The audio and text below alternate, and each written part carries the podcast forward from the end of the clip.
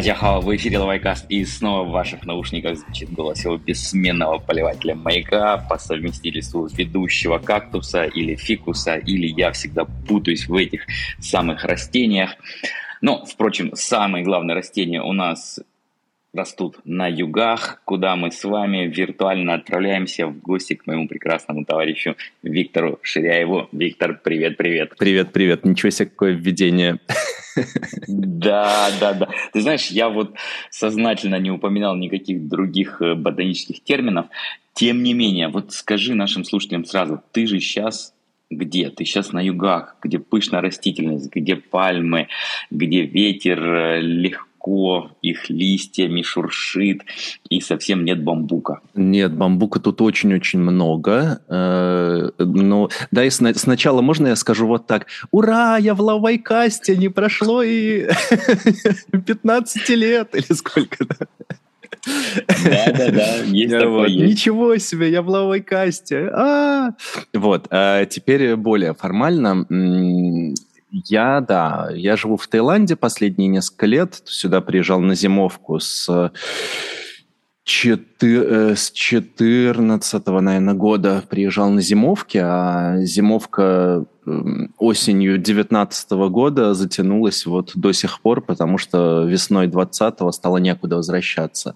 А, ну, или точнее, незачем уезжать, может быть, да. А, да, так что живу тут на тропическом острове в Сиамском заливе Южно-Китайского моря. Э, Тихого океана. Вот. А э, бамбука тут очень много. Тут вполне себе есть и бамбуковые леса, и все, все такое. На севере так, так и вообще, там, где Индокитай, там, где граница с э, Лаосом, с Мьянмой, с, Китаем, собственно, с Юнанью.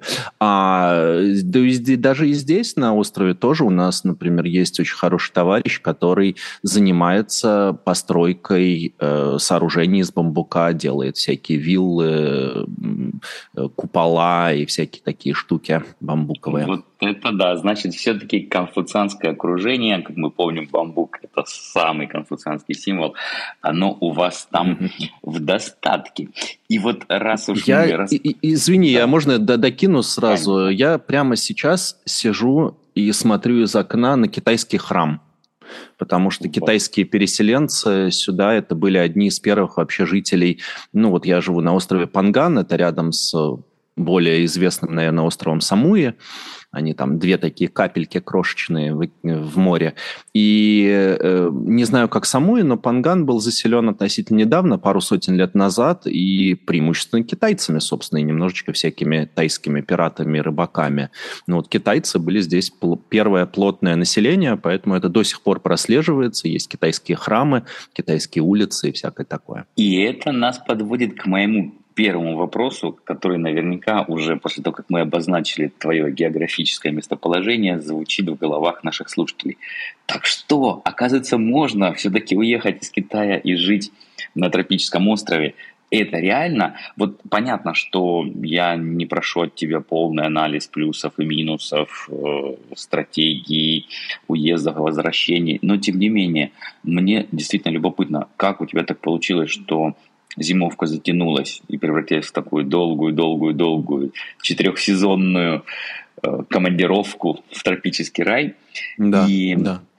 и видишь ли ты таких же людей, как ты, потому что одно дело, если ты это исключение, другое дело, если есть какой-то тренд. Не, я, конечно, совсем тут не исключение, особенно сейчас, то есть тут э, такая русскоязычная речь это основное, что слышишь на острове. Наверное, все равно тайцев больше, но, но в целом, конечно, русскоязычных очень много.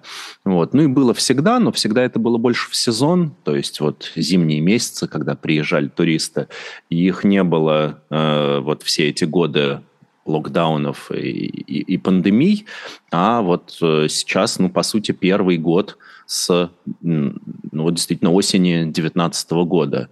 Да, первый год, когда э, сезон настоящий, то есть тут много-много народу.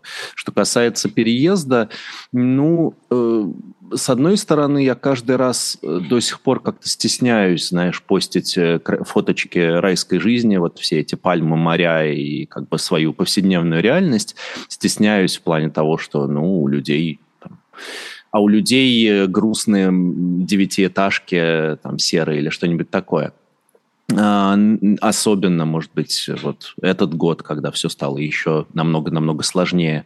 Но э, с другой стороны, я вижу, что тут люди-то на самом деле самые разные есть. Здесь вот, я имею в виду на Пангане, где я живу. То есть есть и, э, есть и какие-нибудь криптоинвесторы, и люди, которые живут на виллах, есть люди, которые пытаются э, зарабатывать на хлеб чем-то, что делают здесь, руками, в том числе, не знаю, пекут хлеб тот же самый, э, с которым, как мы знаем, в Азии в целом напряженка, mm-hmm. с хорошим хлебом. И э, есть совсем дауншифтеры, то есть люди, которые буквально живут в гамаке. Ну, то есть, э, другими словами, я это к тому, что, с одной стороны, я стесняюсь, может быть, какие-то такие вот фоточки так называемой баунти жизни э, постить, а с другой стороны, знаю, что, ну, в принципе, если есть действительно желание и намерение сюда попасть, то сюда можно попасть и, и здесь остаться с э, любым бюджетом.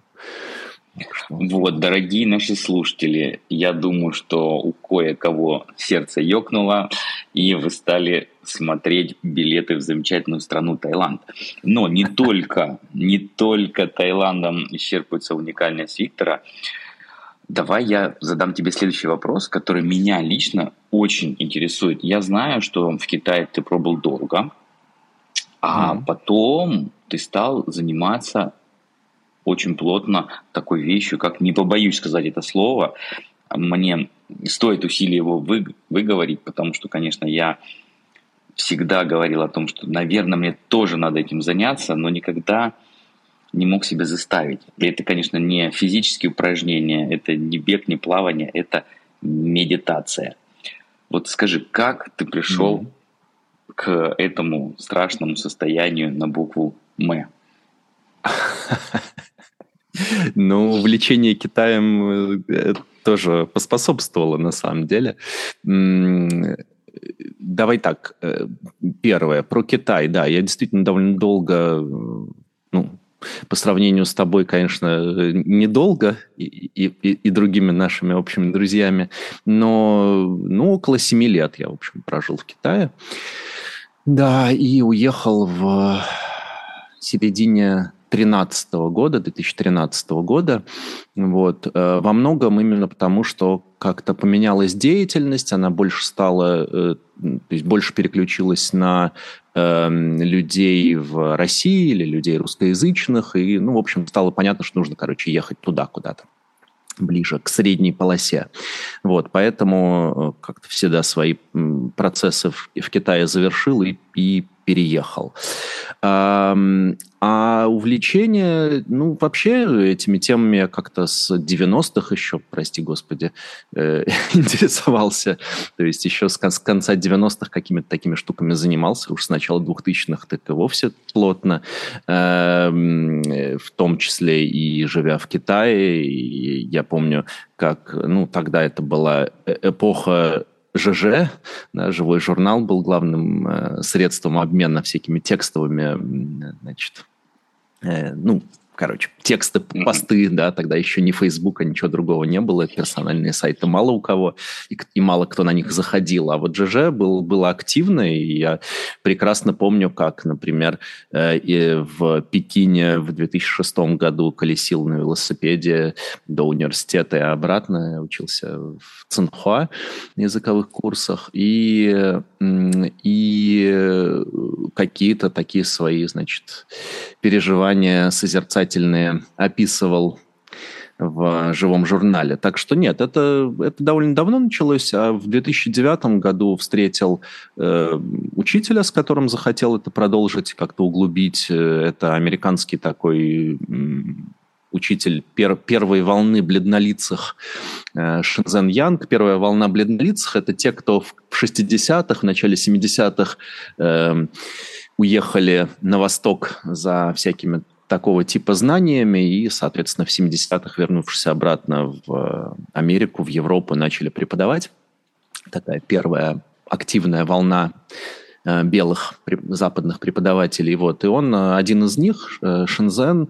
И просто дело в том, что, может быть, я плохо искал или как-то не знал, как искать китайский интернет. И сейчас не самый простой, а на тот момент был совсем запутанный. И я вот во второй половине двухтысячных не мог найти через интернет, по крайней мере, не мог найти кого-то, у кого мне было бы интересно заниматься созерцательными практиками практиками в Китае, э, хотя меня это всегда как-то влекло, интересовало. Э, во многом это связано с тем, что эта традиция, ну, в общем-то, была сильно, конечно, выхолощена за э, времена Мао, культурной революции и прочих больших потрясений, то есть хорошие мастера, они уехали либо на Тайвань, либо в Гонконг, да, на юг, либо в Малайзию, там еще куда-то убегали от, коммуни- от коммунистической власти. И э, поэтому там их, э, как, как, как это, ну, не знаю, как сказать, как ни странно, да, ну, ну, в общем, наверное, не странно, но, короче, там их больше, и уж, по крайней мере, они были более проявлены, их было проще найти даже вот в то время, в начале 2000-х. А в Китае наверняка были и есть прекрасные учителя, но, видимо, они, ну, сейчас я просто не знаю ситуацию, но тогда, возможно, просто это как-то из рук в руки информация передавалась если нужно было ездить и разыскивать, такой возможности у меня не было. Вот. А была возможность сидеть в интернете, где я и э, обнаружил вот этого самого Шензена. Он э, с начала 2000-х очень активно в сети был проявлен. И вообще он э, одновременно учитель медитации, достаточно хардкорный, а, а одновременно сейчас, например, руководитель нейролаборатории при университете Аризоны, где они всякие э, ультра, воздействия воздействие ультразвука на мозг изучают, всякие такие штуки. Вот, то есть у него всегда был такой ученый склад, и вот он достаточно много всего делал в интернете, и, соответственно, это дало мне возможность с ним заниматься с 2000 девятого года. Э, ну и дальше осваивая параллельно это с ним, параллельно во всяких азиатских странах, то есть я поехал в Мьянму э, на, на ретрит, потом там, в Непал, в Таиланд и так далее. И ну вот как-то постепенно это начал осваивать, и мне стало э, интересно именно этим заниматься, этим делиться. И вот с 2013 года, собственно, full time до сих пор занимаюсь в разных приложениях, разных аспектах именно этим. Э, никак это не было связано с Китаем или китайским. Ну вот два года назад все как-то закруглилось, бублик замкнулся, и я вернулся обратно к китайскому, к китайским текстам, китайским трактатам. Сейчас вот во многом э, занимаюсь именно этой деятельностью переводческой, как это не удивительно для меня самого. И тут я хочу тебя спросить. Понятно, что вопрос мой будет, с одной стороны, наивным, с другой стороны, частично ты на него ответил – но все-таки мне вот любопытно получается, что есть огромный, огромный Китай с очень тоже большой и долгой историей подобного рода созерцательных практик, с наличием большого количества буддийских монастырей, храмов. Но вот если бы тебя сейчас кто-нибудь, кто, например, там, юноша с горящими глазами, который вдруг захотел окунуться восточную экзотику, захотел научиться медитировать, захотел как-то изменить свою жизнь. Куда бы ты такому человеку посоветовал ехать? В условный Лоян, в условный Улхасу или на условный Копанган, или в Мьянму, или куда?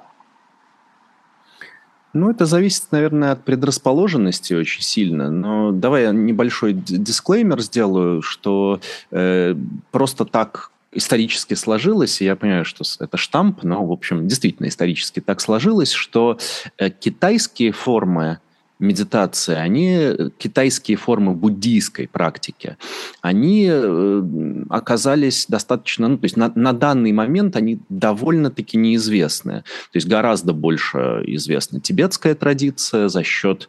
Э, не самой, как сказать, не самой позитивной роли Китая во всей этой истории, да, с одной стороны, но за, с другой стороны, за счет этого тибетские учителя и тибетское учение распространилось по миру, и э, тибетский буддизм очень сильно представлен во всем мире. Японский буддизм, дзен, ну, вообще, как сказать, слово дзен настолько нарицательное, что само подсказывает, насколько действительно это популярно, ну и во многом это, конечно, тоже связано с американцами, то есть есть э, японские учителя в Америке 60-х и в особенности 70-х уже очень активную деятельность вели. Китайцы, э, ну, китайцы из материкового Китая, очевидно, были закрыты довольно долгое время для всех остальных, а э, китайцы из, э, как я уже сказал, Тайваня, Гонконга, они тоже в основном это Америка. То есть в Америке действительно есть китайские монастыри, их много, китайские храмы, их много, китайские центры медитации. Но да, по сравнению с тибетцами или японцами это сильно, или вот современной традиции випассаны, люди могут вообще не знать, что это такое, но, возможно, слышали слово випассана, випассана, очень много каких публикаций про это. Это э, общебуддийской набор техник, но э, известны стали благодаря деятельности такого, ну, в основном такого берманского, бермано-индийского мастера Гоенки. И вот эти ретриты э, десятидневные, молчаливые, интенсивные ретриты випассаны, они тоже по всему миру распространились очень благодаря его такой э, активной деятельности. Я бы э, теперь вот это такой дисклеймер, да, про китайские практики и другие. Э, конечно, э, китайские практики в том числе созерцательные, гораздо больше известны в их э, даосском э, варианте, который во многом, впрочем, был тоже и вдохновлен, и информирован буддийскими. Они очень сильно перемешивались тогда в э, середине, второй половине первого тысячелетия нашей эры, да, условно, там, 500-е, 600-е, 700-е, 800-е годы, Танская империя, все такое. И Э, теперь, отвечая собственно на вопрос, я бы, наверное, начал с чтения хорошей литературы, если так серьезно говорить, потому что, ну, практики это, конечно, хорошо, но практики это же как это инструмент, да, ты говоришь, где лучше купить отвертку, там, или где лучше, там, не знаю, купить, не знаю, клеевой пистолет, но он же тебе для чего-то нужен, и вот э, первый шаг все-таки это разобраться разобраться, а зачем он тебе нужен и нужен ли вообще. Э, точно так же, э, просто когда, понимаешь, когда мы говорим про традиционное общество, традиционное общество, где ребенок рождается в какой-то культуре, ну, то есть, грубо говоря, там, э, бирманский ребенок по умолчанию рождается буддистом, или там тиби, тайский ребенок, или тибетский ребенок по умолчанию рождается буддистом. Не буддистом по каким-то глубинным там понятием, да, а вот именно этническим буддистом, или калмык, или бурят, или еще кто-то. И э, когда человек растет в соответствующем окружении, в соответствующей культуре, то постепенно проникается этими идеями, и уже когда дело доходит до каких-то практик, ну, то есть повторяемых, регулярных упражнений, действий, да, то там уже понятно, для чего они нужны, потому что вся жизнь этим так или иначе пропитана. Когда современный западный человек этим интересуется, то это зачастую, во-первых, не так очевидно, во-вторых, очень много, может быть, каких-то искажений по этому поводу, недопониманий. То есть, не знаю, медитация сейчас мне поможет снизить стресс, медитация там это какая-то панацея от всего, медитация это замена психотерапии, медитация, это я сейчас начну медитировать срочно, быстро просветлюсь и э, буду постоянно испытывать счастье. И, ну, то есть какие-то такие штуки. Поэтому на первом шаге я бы читал, повторюсь, просто хорошую литературу э, и чуть лучше обрел бы какие-то представления о том вообще, что это такое и нужно ли мне это. А следующим шагом, ну, сейчас, конечно, в интернете лучше всего начинать, просто потому что большинство всего хорошего, оно представлено в интернете, то есть не нужно куда-то ехать далеко для начала. А вот тут давай я задам тебе все-таки вопрос уже с подковыркой.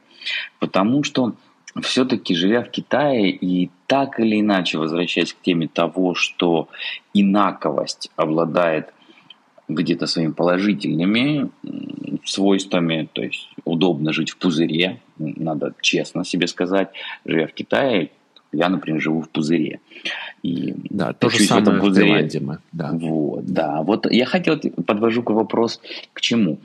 Но вот в Китае иногда наблюдая людей, которые говорят, а я сейчас надену традиционные китайские танские одежды, возьму в руки кисть, да, наберу да. тушь э, и буду писать каллиграфию, или там отращу себе бороду и буду тоже вот ходить, важно, ее поглаживая и перебирая грецкие орехи. Да, да, и это да. выглядит слегка чудаковато, фриковато и не очень-то на самом деле даже не знаю, какое слово подобрать. Ну, как бы человек, который этим занимается, наверное, он там, счастлив, да, но я не уверен, насколько он с помощью такого косплея погружается действительно вот в ту самую среду, в которой местные рождаются и живут. И да. хотел тебя спросить, вот все вот эти практики, которые ты описал, и то, что ты упомянул, например, условного тайского ребенка, который рождается в буддийской традиции и растет, будучи да. окружен да. всем этим. Вот насколько все-таки то, что бледнолицы э, занимаются медитацией и э, практиками и ищут э, просветление. Вот как ты думаешь, насколько это косплей или мы должны отойти вообще от попытки как-то это классифицировать. Если люди этим занимаются, они счастливы, ну и пусть занимаются, какая кому разница. Насколько они при этом действительно mm-hmm. погружаются в нативную культуру или просто mm-hmm. играют, mm-hmm. играют в эти игры. Слушай, ну, э, я на это смотрю так. Во-первых, конечно, каждый дрочит, как он хочет, э, это понятно. И кто надевает костюмы, те, ну, да, как это, пытаются быть, э, как это, пытаются свое яйцо вывернуть желтком наизнанку, да, такие тидань типа человек-яйцо, да, который, значит, как это, бледнолицый снаружи и, и желтый, в смысле восточный внутри, да, а тут как бы пытается как бы этим желтком наружу. Это, я согласен, что это выглядит смешно, и, но тут два момента. Первый момент. Для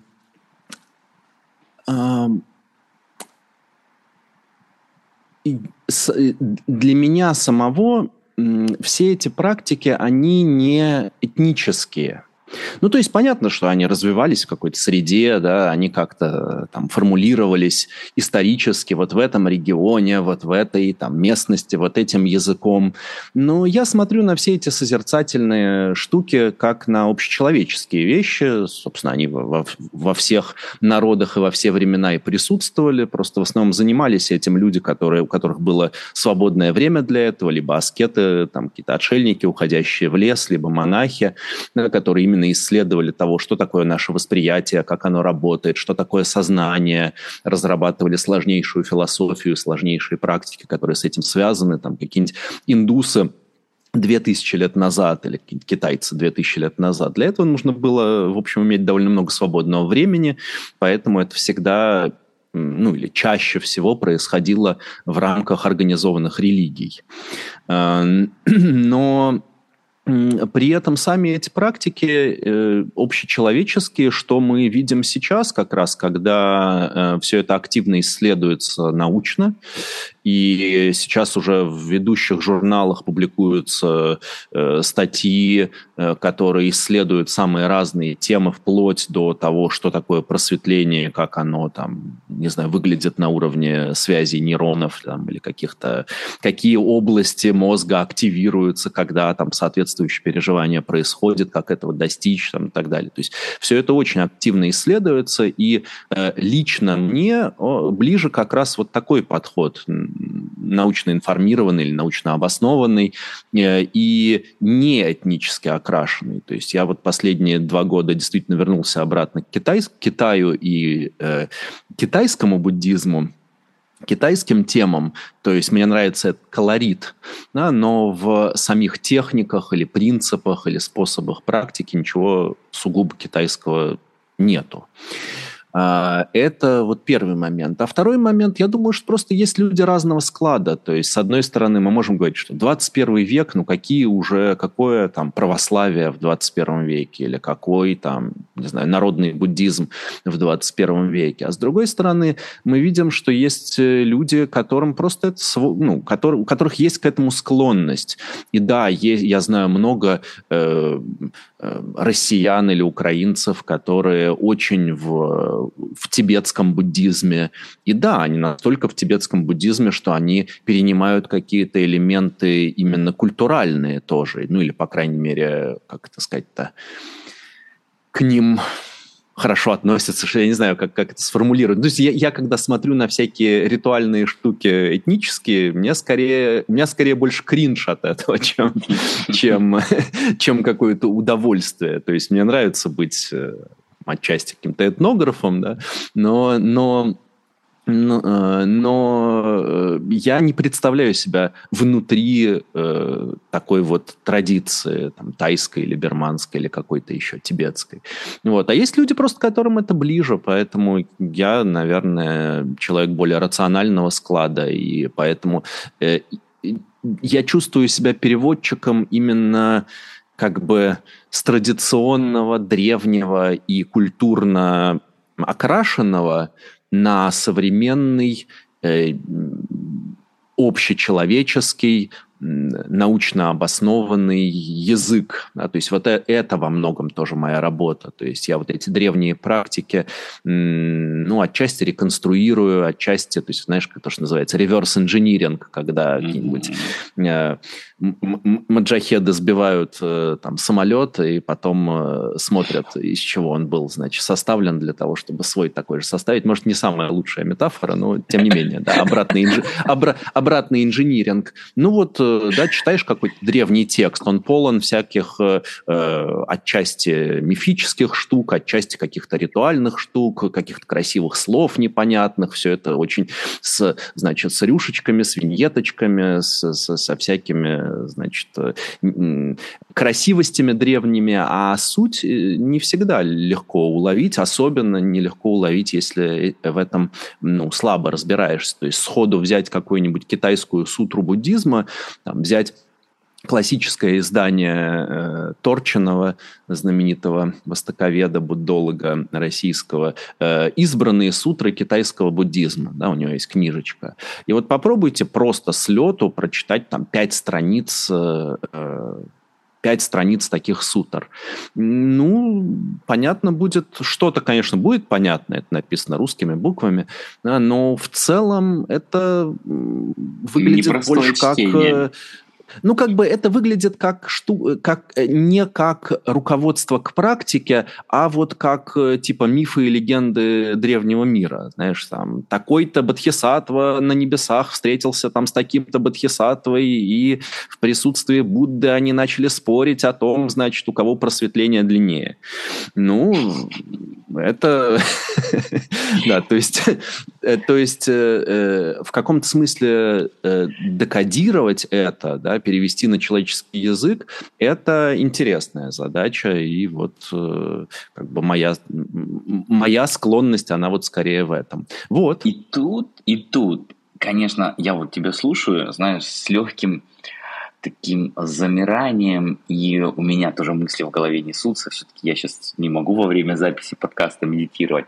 Я такой думаю, эх, блин, вот есть же человек, который занимается тем, что ему любо и по сердцу, и вообще не побоялся отринуть все эти условности жизни в каком-то определенном месте, привязанности к нему и работы такой, чтобы ты обязательно был вот ну, это, в общем, вовлечен. Правда, да. да, вот видишь, а ты человек, который обрел определенную степень свободы от этих вещей, и это, конечно, завораживает. Скажу честно, нашим слушателям, я думаю, тоже очень интересно тебя слушать. Я уверен, что часть из них захочет с тобой связаться. Еще раз для слушателей наших дорогих скажу, что пока самый эффективный способ это написать email на адрес we at poэтому если вы хотите что-то передать Виктору, свои, не знаю, восхищения, свою белую, прекрасную, чудесную зависть,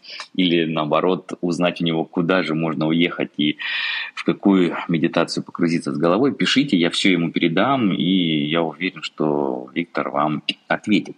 А у меня, у меня, вот следующий вопрос после такой маленькой интерлюдии, следующий давай, вопрос к тебе, давай. потому что мне искренне интересно, то, что ты сейчас делаешь, то, что ты вернулся к китайским текстам, то, что ты опять работаешь с китайским языком. И вот угу. как ты думаешь, какой будет результат твоей работы? Я не имею в виду, что это будет 30 томов перевода, но мне просто любопытно.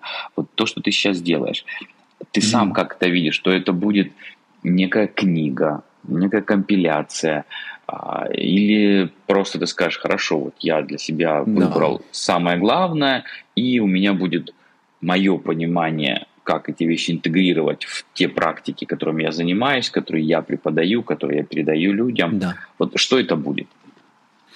Да, э, ну, смотри, я да, себя совершенно не вижу каким-то академическим востоковедом, то есть мне это все интересно сугубо с э, практической стороны, то есть мне интересно стало разбираться с этими трактатами э, именно потому, что я для себя решил, что они мне полезны для моей практики, для моей преподавательской деятельности.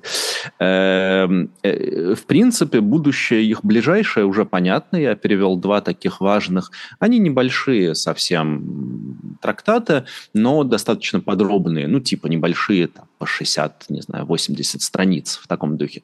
Э, и э, это такой известный китайский патриарх, э, буддийский патриарх, э, его зовут Джи Джи И, этот Джи он жил во второй половине шестого века, э, в 500-е годы, и он был родоначальником школы Тяньтай, Тяньтай. Тяньтай – это регион в Джидзяне, провинции Джидзян. Э, очень красиво, если у вас будет когда-нибудь возможность, дорогие слушатели, там оказаться, то прямо не пропустите. Джидзян в целом, э, близкий моему сердцу и родной, и э, Тяньтай конкретно, Тхентай, да, как, как уступ престол неба или что-то такое, да. Платфо- небесная платформа. Э, эм, э, это невероятно красивый регион. Он там жил, и по названию этого региона э, была названа школа буддизма, буддизм Тентай, и он ее, ну, фактически основатель, хотя и считается не первым патриархом, да, но фактически это он. И что он сделал? Он сделал очень-очень важную вещь. Он систематизировал весь, все те буддийские знания, которые были в смысле теории и практики доступны в Китае к его моменту жизни. То есть э, в тот момент э, там ну, очень разношерстно, очень много разных переводов в разном стиле, разные тексты, разные учителя опираются на разные переводы, ну, соответственно, санскрита и по Великому Шелковому пути, дошедшие в Китай э, различные свитки. Все это совершенно неорганизованно, почкуются какие-то непонятные школы э, или как бы передаются из Индии, из из Гандхара, из вот этого региона современного Пакистана, Афганистана. И он был таким великим систематизатором. И хотя сама школа э, Тяньтай в Китае, она ну, довольно скоро угасла, по историческим меркам скоро. А, она продолжилась в Японии, это одна из крупнейших школ Японии, Тендай. А, но даже в Китае все представители всех школ, так или иначе, ну и вообще всего дальневосточного буддизма, очень сильно а, основываются на наследии Джи, который был ну, такой, как, как бы американцы сказали, a towering figure, да, такой действительно mm-hmm. очень выдающаяся, очень значимая величина. И удивительным образом на русском про это вообще ничего нету, ни одной строчки, ни одного его текста на русском языке нету. Что для меня, в общем, было очень удивительным, и захотелось два его текста, очень практичных, э, прямо э, алгоритмы «делай А, делай Б», перевести. Сейчас уже есть договоренность с издательством Ганга, что мы это издадим, ну, надеюсь, может, в этом году или, может, в начале следующего года выйдет. Просто дело в том, что именно вот из вот этого дисклеймера, который я сейчас так кратенько озвучил, там много чего нужно э, в предисловии написать. Да, то есть просто так эти два трактата не издать. Да, это можно было бы в каком-нибудь там э, вестнике востоковедческом сделать. Да, а вот какая книжка, ее нужно как-то чем-то, короче, обрамить. Поэтому... Mm-hmm Э, вот эти два трактата, плюс какое-то к этому довольно пространное предисловие, вообще позиционирующее эти тексты и объясняющее, как ими пользоваться, и чуть рассказывающее про эту традицию. Это вот то, что тоже предстоит написать. Так что вот это то, что ближайшее. Эти два трактата с моим предисловием, они выйдут, надеюсь, скоро на русском языке, прямо в книжке-книжке. Ну, я тоже очень на это надеюсь, потому что ты упомянул фамилию, кстати, Торчинова. Действительно, это да. был очень большой ученый. Мне кажется, человек, который сделал очень много для того, чтобы у нас буддизм вошел и в том числе в академическую среду, и чтобы люди, которые интересуются им с прикладных точек зрения, тоже могли прикоснуться, прикоснуться к китайским источникам. И вот тут, кстати, хотел тебя тоже быстренько спросить, насколько ты видишь, что сейчас у нас происходит в России с точки зрения изучения буддизма, или как бы эта тема тебя совершенно никак не затрагивает, и ты не можешь Затрагивает, сказать, да, я могу сказать. Вот что у нас? Если у нас, если у нас новые Торчиновы, назовем, можем нет, так перефразировать нет, этот вопрос? Нет, нету. Нет, нет. Э, смотри, да, я могу сказать довольно, довольно быстро и коротко. Э, дело в том, что э, просто, опять же, исторически э, Россия, благодаря своей имперскости, она включает в себя буддийские регионы. Соответственно, это вот э, монгольский, да, тибетский буддизм, Бурятия, Тува, и в результате очень много востоковедческих исследований, они про тибетский буддизм, про тибетский российский буддизм. А, и эти исследования проходят, много всякой литературы про это публикуется и до сих пор. Я просто не очень в контексте, поэтому я не смогу назвать там и конкретные имена и издания. Ну, знаю, что эта работа идет, этого много. Что касается кита... именно китаеведческого э, востоковедения, то его на самом деле мало. Есть всем известные имена, типа Виногродский, Малявин, Маслов, но э, все, все они э, с начала 90-х, э, в общем, пошли скорее в сторону популяризаторскую или эзотерическую, да, как э, Виногродский. То есть они в меньшей степени именно продолжили деятельность как академические востоковеды, да, китаисты, а в большей степени как популяризаторы, исследователи самостоятельные, что может быть и хорошо. Но вот в результате, да, китайского буддизма в России маловато, на мой вкус. Да, соглашусь с тобой, что всего, что касается исследований Китая, в том числе и китайского буддизма, конечно, хотелось бы, чтобы было побольше. Но вот ты своими усилиями, надеюсь, будешь тоже заполнять эту лакуну или пытаться, знаешь, как вот по камешку, по камешку перетащить эту гору. Потому что на самом деле не устаю повторять, что китайская культура, она, конечно, огромная. Это целый океан глубокий, в котором содержится большое количество трудов, имен, произведений, концепций, и, к сожалению, о которых мы знаем очень-очень мало.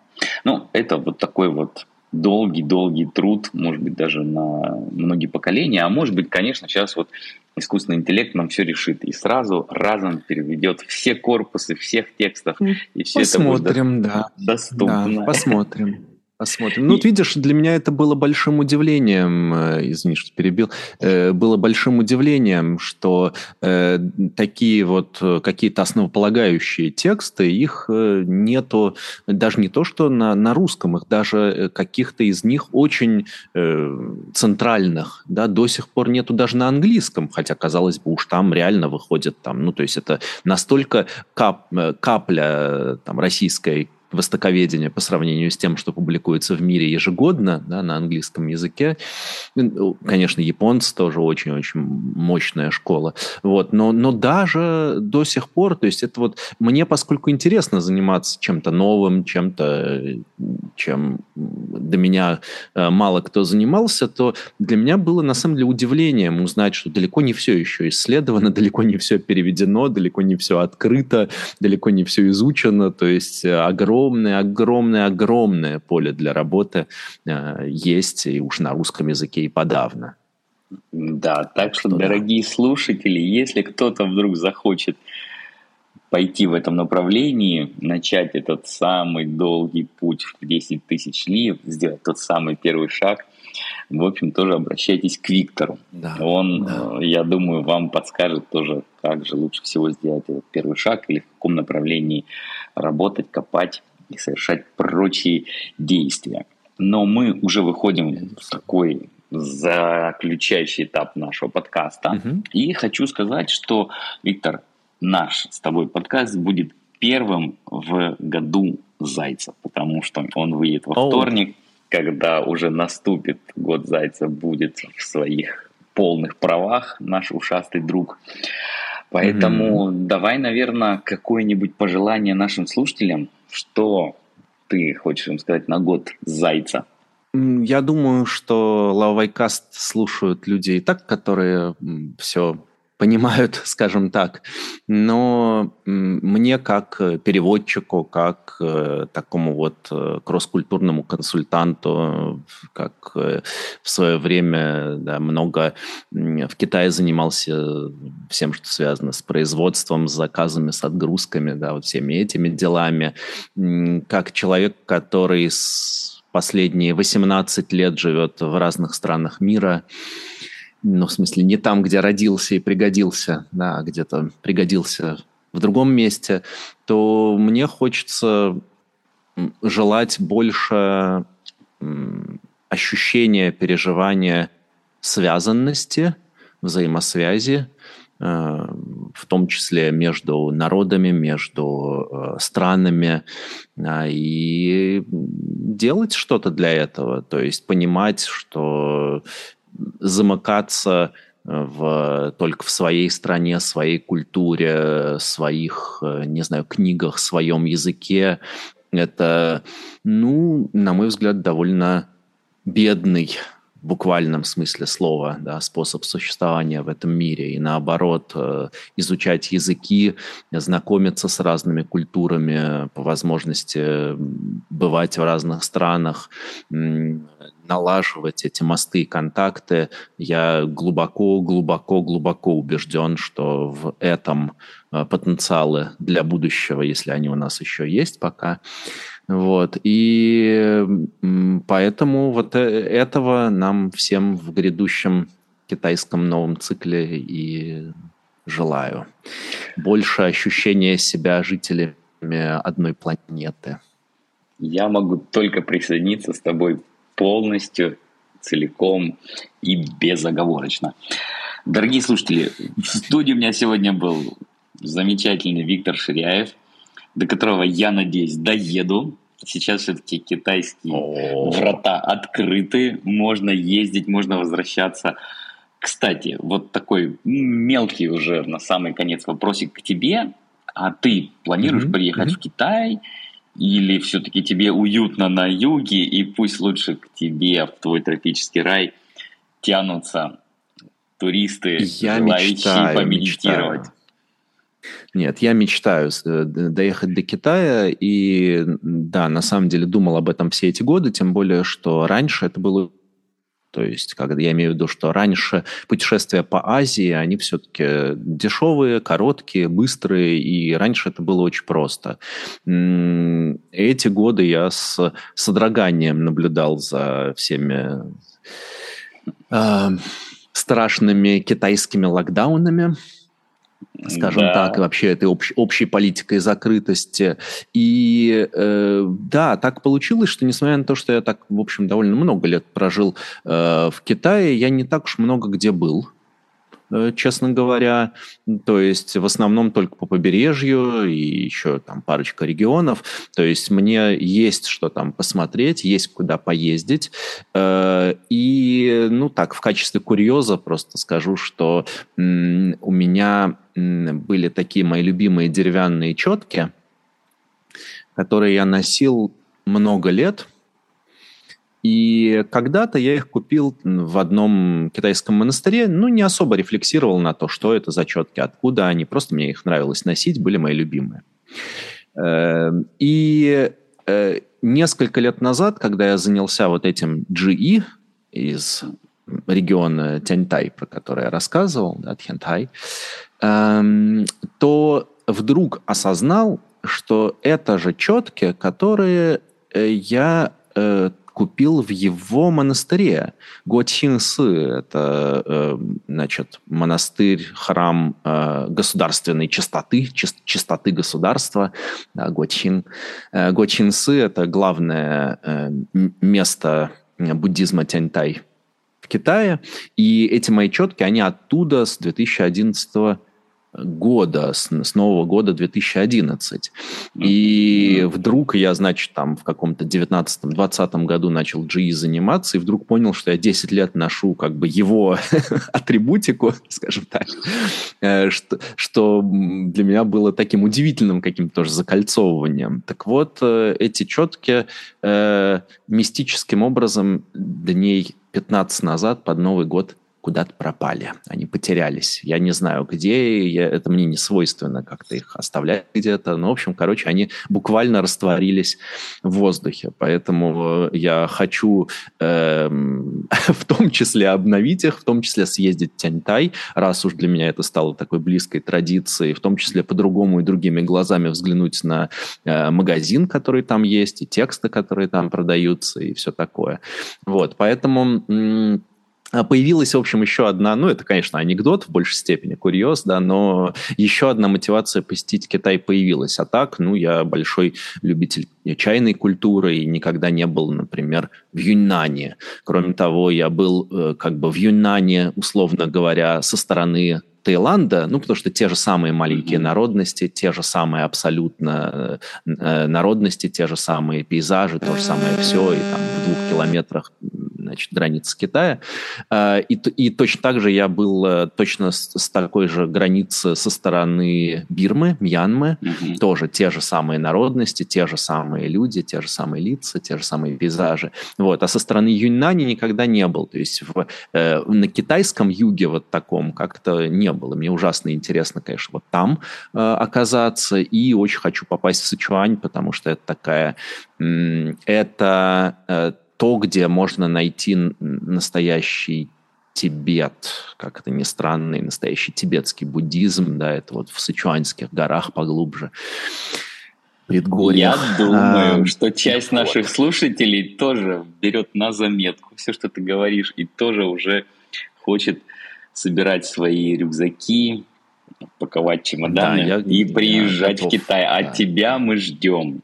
Ждем очень сильно. Ну и слушай, если, если серьезно, да, то я бы, может быть, и какой-то буддийский тур бы сделал. То есть у меня были идеи еще, когда я жил в Китае про это. Ну, а сейчас гораздо лучше это все понимаю и э, могу рассказывать про тайский буддизм, про бирманский буддизм, но уж про китайский тем более. Так что, может быть, пора вот еще и как бы в таком ключе тоже в Китай съездить, может быть. Вот, это хорошая идея. Так что, дорогие слушатели, кто кто хочет поехать в такое вот буддийский, буддийское путешествие, такое путешествие на восток. Так что тоже пишите, пожалуйста, Виктору. Да, Я уверен, да, что может собраться да. очень интересная группа и совершить такое Класс. интересное Класс. и по-настоящему проникающее в другую культуру путешествия. Да. Да, Что же, дорогие слушатели, Виктор, всем вам от меня самые лучшие пожелания в этом новом 2023 году, году Зайца. По-моему, это черный заяц, хотя все это звучит так тоже для меня немножко экзотично, черный заяц. Но, в общем, черный заяц. Даже, даже для тебя звучит экзотично. Да.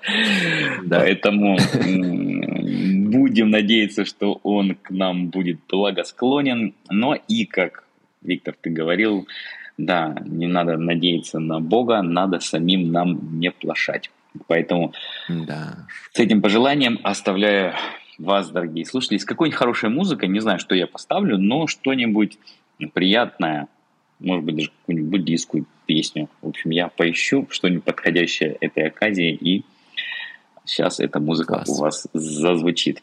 Виктор, до Всем, скорого. Да, Жду тебя в да, Китае. Да. Спасибо за приглашение. Всем пока. Ура, я был на ловой касте. Ура! Пока-пока. Пока-пока.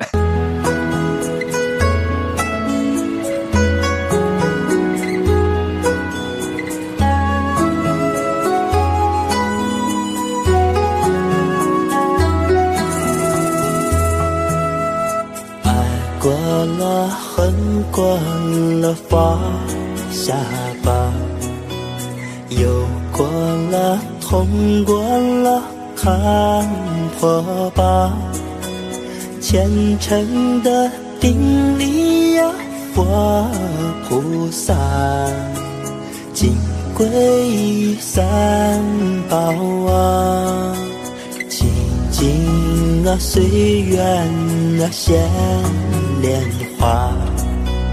了脱啊，自在啊，菩提妙法，入空门着袈裟摩诃萨，沉重啊，暮鼓啊，大慈啊，大悲啊，观音菩萨，半径灯古火啊